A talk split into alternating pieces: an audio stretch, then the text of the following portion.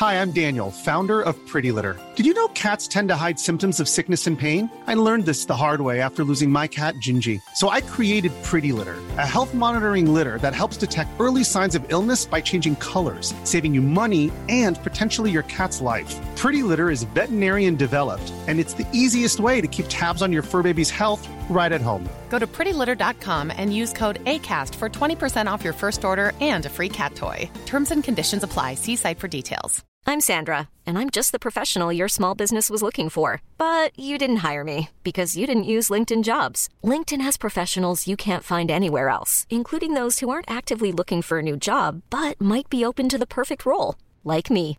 In a given month, over 70% of LinkedIn users don't visit other leading job sites. So if you're not looking on LinkedIn, you'll miss out on great candidates like Sandra. Start hiring professionals like a professional. Post your free job on linkedin.com/achieve slash achieve today. Is hair a material? Are biscuits a material? Are crystals a material? Is plastic a material? Is porridge a material? Can gases be a material? Are eggs a material? Is water a material? What do you call everything that isn't a material? Sorry, I didn't mean to laugh at your question. And yet you continue to do so. Hello, and welcome back to Real Talk. This is the podcast where I, a clueless materials scientist, chat to people who actually know what they're talking about when it comes to materials. I'm your host, Anna Ploszajski, and this episode I'm joined by Beth Monroe. Beth is a Roman archaeologist specialising in the recycling of materials used in the built environment, particularly the material which is the topic of this episode lime. I started by asking Beth, the Roman archaeologist, the obvious question. So today we're asking, what have the Romans ever done for us? In terms of concrete, especially, right? Yeah, because definitely. we- we're talking about lime and quicklime, but that is an ingredient to a material that we would recognise now as being a concrete-like material that you could build stuff with. Yeah, definitely. So, lime is a component of Roman concrete, of Roman plaster and mortars. Um, but lime powder was also used extensively in agriculture um, in the Roman period um, because it acts to neutralize uh, acidity in soils and so gives you um, more fertile soils. And that was actually how it was used in the uh, medieval to all the way through to the sort of 18th century, 19th or beginning of the 19th century in in, in England as well. Um, was used as a, as a fertilizer, and so large scale lime production for use um, in the sort of expanding agrarian. Um, sector in, in in England. Hmm, okay, so what actually is lime? What are we actually talking about? Because it seems like it can be used really widely. Yeah, so lime chemically is uh, calcium oxide, so um, CaO, and it's produced um, when you take a calcium carbonate. Uh, and you um, essentially decompose that using heat. And so, calcium carbonate is uh, commonly we think of it as limestone, but it's also found in shells. And so, when you heat up limestone in a kiln to temperatures between about 900 and 1,000 degrees centigrade um, over a period of four to six days of continuous firing, carbon dioxide is released from the calcium carbonate and it is transformed into calcium oxide, which basically turns the rock into a, a fine white powder. Okay, and then you put this fine white powder together with other ingredients to make something that's a bit like concrete. Yeah, that's right. And so you mix lime with aggregate and water uh, to make uh, a concrete. Now, Roman concrete also had uh, volcanic ash in it, um, really famously known as pozzolana. Um, it's a po- it's a it's a volcanic uh, ash that's found uh, especially around the Bay of Naples, and this gave uh, Roman concrete the ability to set underwater. Um, so this was how a lot of port structures were built in the Roman period. So uh, they get these massive ports all around the empire, and this was sort of their secret ingredient in their in their concrete, as as well as the lime. Um, they also use lime as a stabilizer when they make glass. Um, and so it, it helps the glass just become kind of a bit tougher. Um, so they add lime um, to their glass as well. Wow. Okay. So it's really multi-purpose. Yeah, so lime is is I mean, lime's kind of an unsung hero, right? I mean, lime is used in so many different materials and production and and and you know chemical reactions, but we rarely we rarely get to hear about lime, uh, kind of as a material itself. Um, but it is kind of this like amazing, what a wonder material. Yeah. So were the Romans the first to actually discover it? No, so lime had been known about for thousands of years. I think sort of through experimental methods, but the Romans were the first to produce lime on a sort of industrial scale and to use it in mortars. There is a story that the Greeks thought that lime was a way to make fire.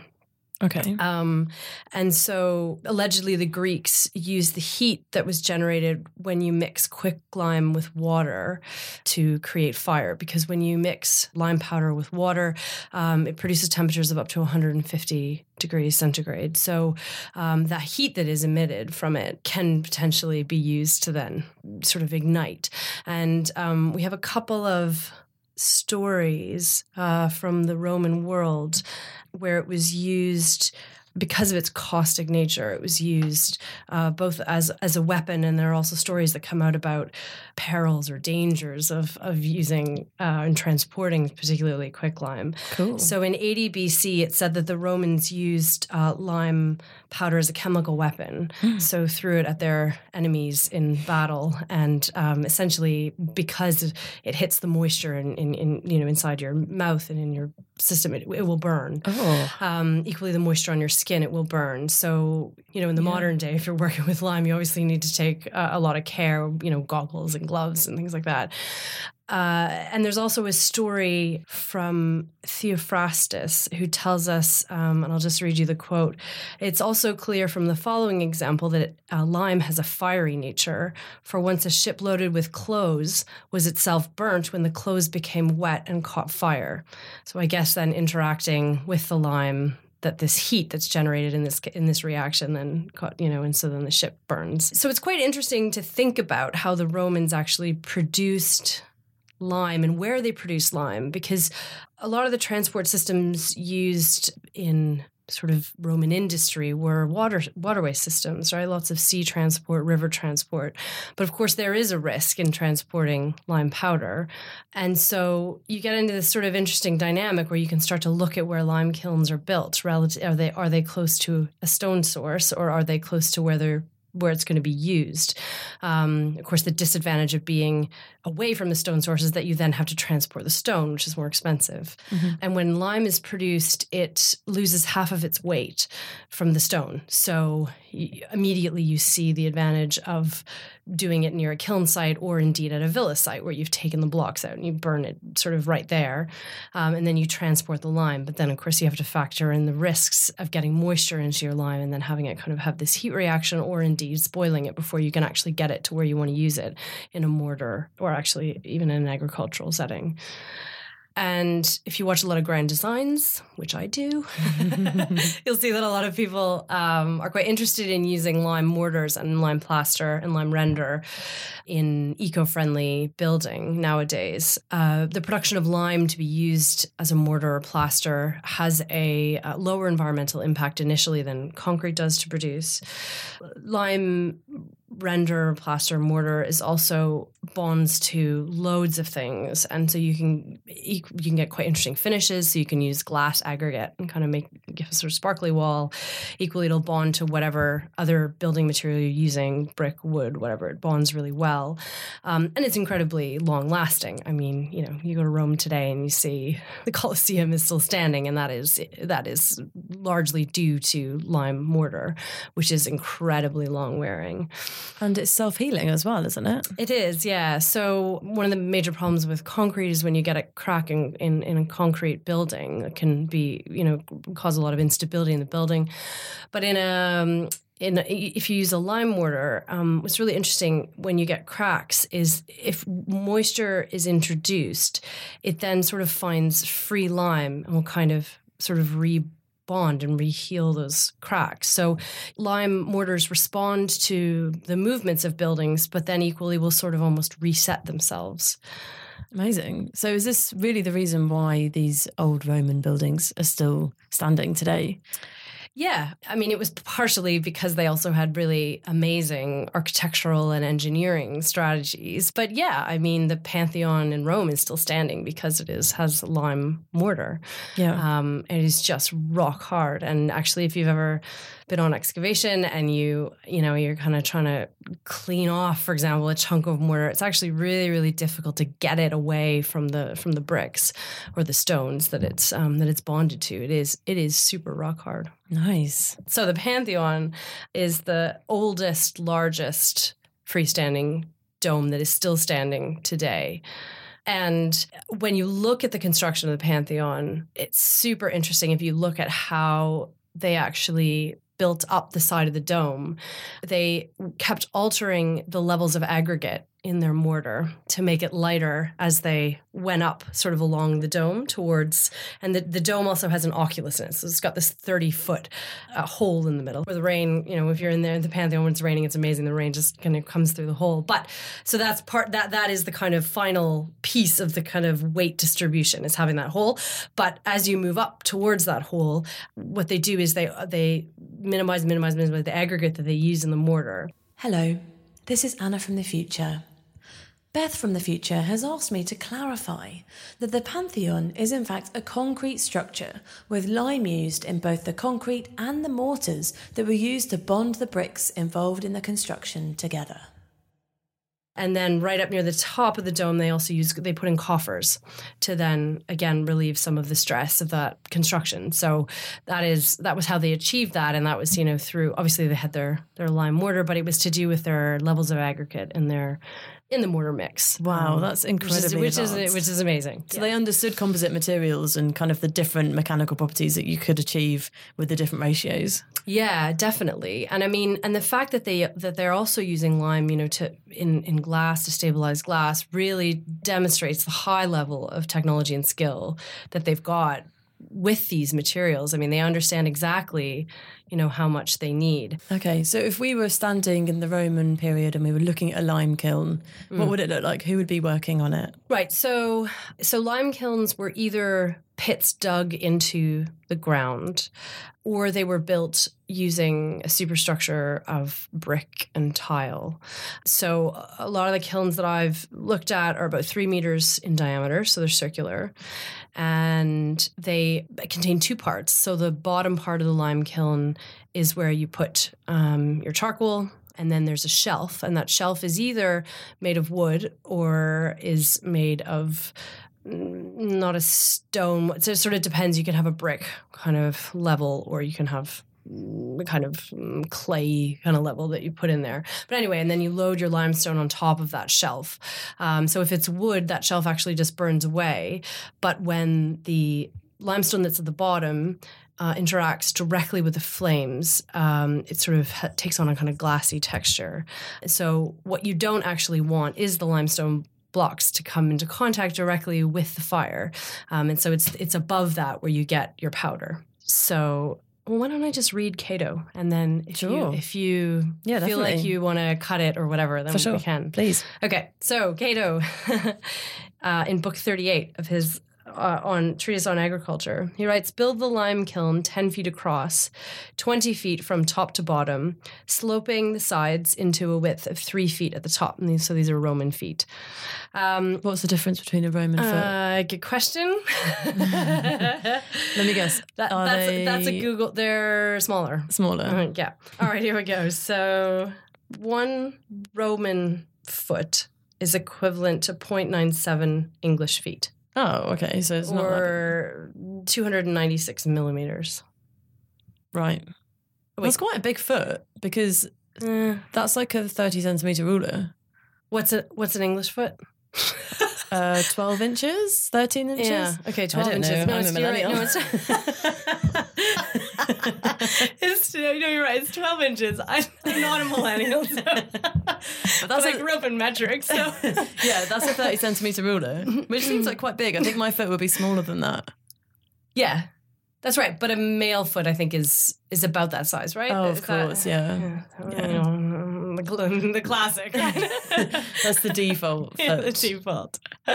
Anyway, sorry, I Um, interrupted you with no, my foot no, question. It's fine. No, that's fine. It's fine. It's fine. Um, Here's a cool fact a crocodile can't stick out its tongue. Another cool fact you can get short term health insurance for a month or just under a year in some states. United Healthcare short term insurance plans are designed for people who are between jobs, coming off their parents' plan, or turning a side hustle into a full time gig. Underwritten by Golden Rule Insurance Company, they offer flexible, budget friendly coverage with access to a nationwide network of doctors and hospitals. Get more cool facts about United Healthcare short term plans at uh1.com. Hey, I'm Ryan Reynolds. Recently, I asked Mint Mobile's legal team if big wireless companies are allowed to raise prices due to inflation. They said yes. And then when I asked if raising prices technically violates those onerous two year contracts, they said, What the f are you talking about, you insane Hollywood ass? F- So to recap, we're cutting the price of Mint Unlimited from $30 a month to just $15 a month. Give it a try at mintmobile.com slash switch. $45 upfront for three months plus taxes and fees. Promo rate for new customers for limited time. Unlimited more than 40 gigabytes per month. Slows. Full terms at mintmobile.com. I'm Sandra, and I'm just the professional your small business was looking for. But you didn't hire me because you didn't use LinkedIn jobs. LinkedIn has professionals you can't find anywhere else, including those who aren't actively looking for a new job but might be open to the perfect role, like me. In a given month, over 70% of LinkedIn users don't visit other leading job sites. So if you're not looking on LinkedIn, you'll miss out on great candidates like Sandra. Start hiring professionals like a professional. Post your free job on linkedin.com/achieve today. okay, so uh, goes on. If you burn with only one door, make a pit inside large enough to hold the ashes so that it will not be necessary to clear them out. Be careful to keep the fire burning constantly. Do not let it die down at night or any other time. So I'm just going to pause here because this is quite interesting because this implies a team of workmen. I mean, you asked me how many people it takes to run a lime kiln. I'm obviously at least two, but probably a team of three or four people um, because you've got to have a night shift and a, and a and a sort of day shift. I love this idea that someone would just be reading this passage and then go out into their land and build a furnace. Yeah, well, or go tell their slave to build a furnace. Oh yeah, okay. But it's yeah. quite, but it but it is interesting, right? Because it, I mean, the motivations for Cato writing there are many and they're debated. Um, but it is interesting to think that that a landowner or a newly sort of somebody who's newly acquired land and is going to go, you know, make fertilizer for their land, yeah, is having their slaves do this and sort of say, build it like this and don't do this and. Yeah, it's it's quite yeah, it's really interesting. Mm. I love it. So after the fall of the Romans, we lost lots of technological. Hmm. Uh, we lost lots of the Roman technology, and then we had to rediscover it. Was this technology lost, or have we always kept this tradition of making lime and using it? I mean, it's a great question. The short answer is no. I don't think this technology was lost. And I think the reason for that is because there was so much statuary that could be profitably burnt for construction or agriculture. In the Theodosian Code from the 5th century, we actually, which is a, a series of law codes, um, it was written in, in the Byzantine, under the Byzantine Empire in the East. But this is a, this is a passage about the penalties for destroying buildings and making lime without permission. And indeed, apparently, there was so much lime burning that was going on. They actually said, you've got to do it outside the city. You can't do it inside the city for the health of the city. Wow. So, I mean, this is, well, so this is in the fifth century, but there's some really interesting work um, by an Australian scholar, uh, Michael Greenhalgh, who has looked at lime kilns right the way through the Islamic period um, to the Middle Ages. And then, of course, I, as I already mentioned, in the Middle Ages, you know, in this country, we start to get the construction of really large lime kilns. So, no, it seems like a technology that that does continue. I love this idea that, like, because they were using it so prolifically and they were trying to get all the raw material, which was the limestone or you know the the the statuary. I love this idea that you just walk outside one day and someone would have like dismantled your wall and started burning it. yeah, yeah. Stolen all your statues. Yeah, yeah, yeah, yeah. so uh, I'm going to read the, the Theodosian Code passage because it's great, because it is literally this, right? If any person, therefore, should take away columns or marble from monuments, or should throw down stones for the purpose of burning them into lime, only after the time of the consulship of Dalmatius and Xenophilus, of course, he shall pay the account of the fisc a pound of gold for each tomb thus violated, after the case has been investigated by the court of your prudence. Those persons shall also be held liable to the same penalty who demolish a monument or diminish its ornamentation. So, uh, like, loads of detail there, but like, yeah, I mean, this idea that people are like, hey, nobody's using this. I'm going to take it and like make some lime out of it. Yeah. Um, and this is within an urban context, obviously. Um, but it's sort of interesting to think that like by the fifth century people are like sort of salivating at the prospect of being able to make lime you know it's like from from older buildings Yeah, and it must be Um, really annoying as an archaeologist, right? Because like so much of the interesting artwork and buildings and stuff has been dismantled. Yeah, yeah. Or, I mean, another thing that's going on that you get out of this passage is that they are extensively reusing things, right? And so you'll get, in the urban environment, you get amazing bits of stone reuse from earlier monuments, but it is equally frustrating because you don't really know where that's come from. You'd be looking at a wall and there could be like a you know, bit of like a, a tombstone like shoved into a wall, you know? And Oh, wow. Where did that originally stand? And obviously if it has if it has an inscription on it, we can read that and sort of, you know, get some you know, you get, get a date from it and stuff like that. But it's it's just eh, things were much more movable and i would go back to this recycling thing you know people the reuse and the recycling was ubiquitous um, throughout the roman period so yeah, so we can learn a lot from them. we can learn a lot from them indeed yeah yeah one of the things that that i that i came across that of course i hadn't really realized was the term limelight okay. Which is literally that if you heat up lime to over 2000 degrees uh, centigrade it produces light and this was what was used in theaters before the light bulb to No light up stage yes That's And- very cool. and i didn't know that until i was sort of looking up modern facts about lime for this uh, for this podcast That's a great fact. i know I love it. and I, we just used the term limelight without even really thinking about it yeah, but of course, Um, it, yeah, the, being in the limelight is like being in the stage and in the spotlight, right? yeah exactly Very, very cool. Yeah, and um, and I, and I love when I go for walks around the countryside and you come across like Lime Lane or you know Lime Lime Walk, Mhm. know, Lime and- House and Lime London. House, exactly. Yeah. I mean, and all of those are. You know the kind of nomenclature around around this lime industry, and just gives a sense of really the scale of it. Really, you know, through through the sort of 16th, 17th, 18th centuries Yeah. in this country, which which was yeah, it was big. So there's Roman concrete then that one of the ingredients was lime. Mm. We have heard recently about Roman concrete kind of having a resurgence and because as you said it had this amazing property of being able mm. to solidify in seawater mm. and it has this property of being self-healing. Are we now trying to mimic what the Romans already did in our own constructions or in our own materials technology? I think we're too proud to do that. I think, which is my it's totally honest answer. I have a feeling that in this recent, you know, publicity around the Roman concrete, there was real a real defensiveness from the Concrete Producers Association or whoever whoever governs that that group of people, in sort of saying. No, no, no, no, no, no. But we have come up with, you know, our technology is better. We can solve all these problems with with the way we produce the way we produce concrete. And so there's this really interesting defensiveness and this sort of weird idea that the Romans were still primitive, you know, in their technology. And well, that simply isn't true. And I think the more modern industry realizes that, and it's not just the Romans. I mean, there, there are lots of other civilizations that have been more advanced and more environmentally sensible and sustainable than than we are. Well, that seems like quite a Um, low bar to, Yeah. to cover. but it's interesting. I mean, the defensiveness was like really struck me, and I just kind of rolled my eyes and I thought, all right, well, whatever, you know. I mean, if mm. you're not willing to to look at history and to see to see how those innovations worked, and they worked for thousands and thousands of years in an e- ecologically friendly way, like mm-hmm. if you can't see that, I, you know. Is there any hope for us? So yeah, returning to this question, what have the Romans ever done for us? Right, like a huge amount, and we can actually learn quite a lot from them. A huge amount. Yeah. Yeah.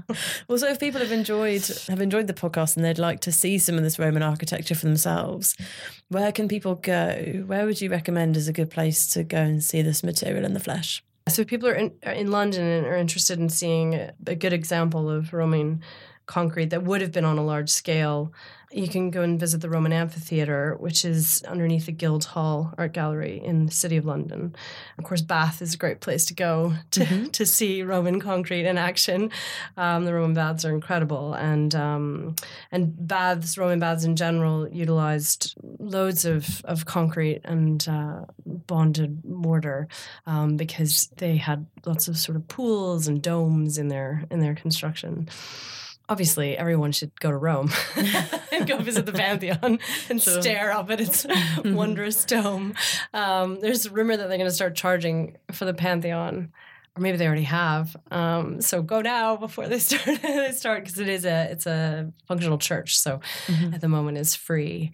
And because I feel like I wouldn't do justice to my PhD supervisor if I didn't ma- mention the baths of Caracalla in Rome, which are were um, just absolutely enormous imperial built public baths. So, of course, the Romans bathed, you know, communally, um, and the remains of the baths of Caracalla are just staggering. Um, they're just outside the city of Rome, and they are some of our most amazing, uh, some of the most amazing examples of Roman concrete, but also gives you a sense of the scale of Roman architecture and construction. Well, thank you for coming on Real Talk, Beth. It's been really lovely to chat to you. Thank you so um, much and hear all about the Romans. Um, do you have any websites or social media that you'd like to advertise? Oh, really? Okay. At the moment. So nobody, just- nobody should follow me. That's fine. Um, yeah, no, I don't really at the moment. No, but I will say that at the Institute of Making, hopefully this this autumn, a colleague from UCL and I are going to try to make some lime, and then we're going to test. We're going to start to test the properties made of different types of limestone uh, because we've got lots of questions about you know qualities of lime and, and limestone. So we're going to try to do some experimental stuff. So if we do that, I'm sure that will appear on the Institute of Making blog and social media and stuff. Amazing. I'm looking forward to that. Yeah. awesome. Well, thanks, Beth. Thank you. So that was my chat with the wonderful Beth Monroe. Thanks to Beth for coming on the show. Now to continue our questions mini series on recycling. Scary Boots, aka Schrodinger's Kit, on Twitter asks, Why can't I recycle black plastic in my home bins, but I can in my work bins? Well, this is actually super interesting. After your recycling arrives at the materials recovery or plastics recycling facility, it gets sorted using optical scanners which rely on near infrared sensors. Black plastic is given its colour by carbon black pigments, and the optical scanners can't detect plastic with these pigments in because they do not allow the scanner's light to pass through. I'm guessing that your work recycling has a different method of sorting their black plastics from their other colour plastics. Secondly, Pete Gallivan asks, What is the difference between HDPE and LDPE? Can one be recycled into the other and vice versa? So these are two acronyms for a type of polymer. It either stands for high density polyethylene or low density polyethylene. The high density stuff is generally used to make bottles for household cleaning products, whereas the low density stuff is used for things like plastic carrier bags.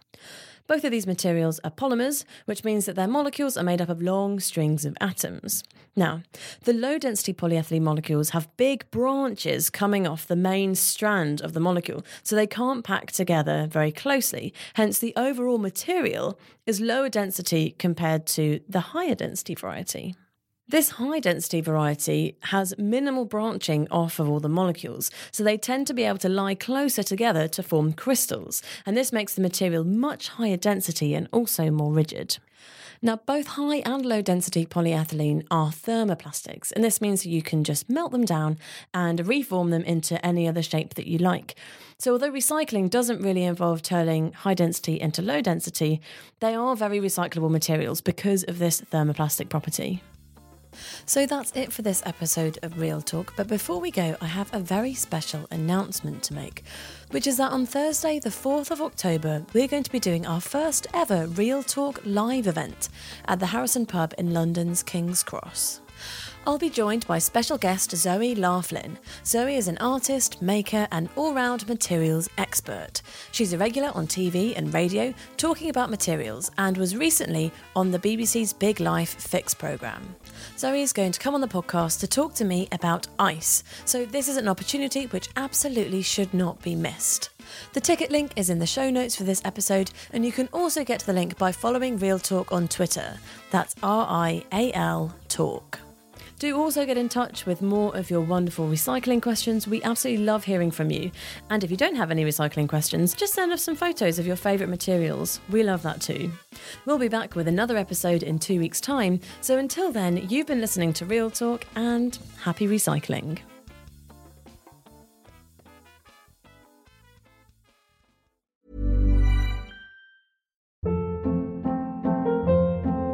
Hold up. What was that? Boring. No flavor. That was as bad as those leftovers you ate all week. Keke Palmer here, and it's time to say hello to something fresh and guilt-free. Hello Fresh. Jazz up dinner with pecan-crusted chicken or garlic butter shrimp scampi. Now that's music to my mouth. Hello Fresh. Let's get this dinner party started. Discover all the delicious possibilities at hellofresh.com.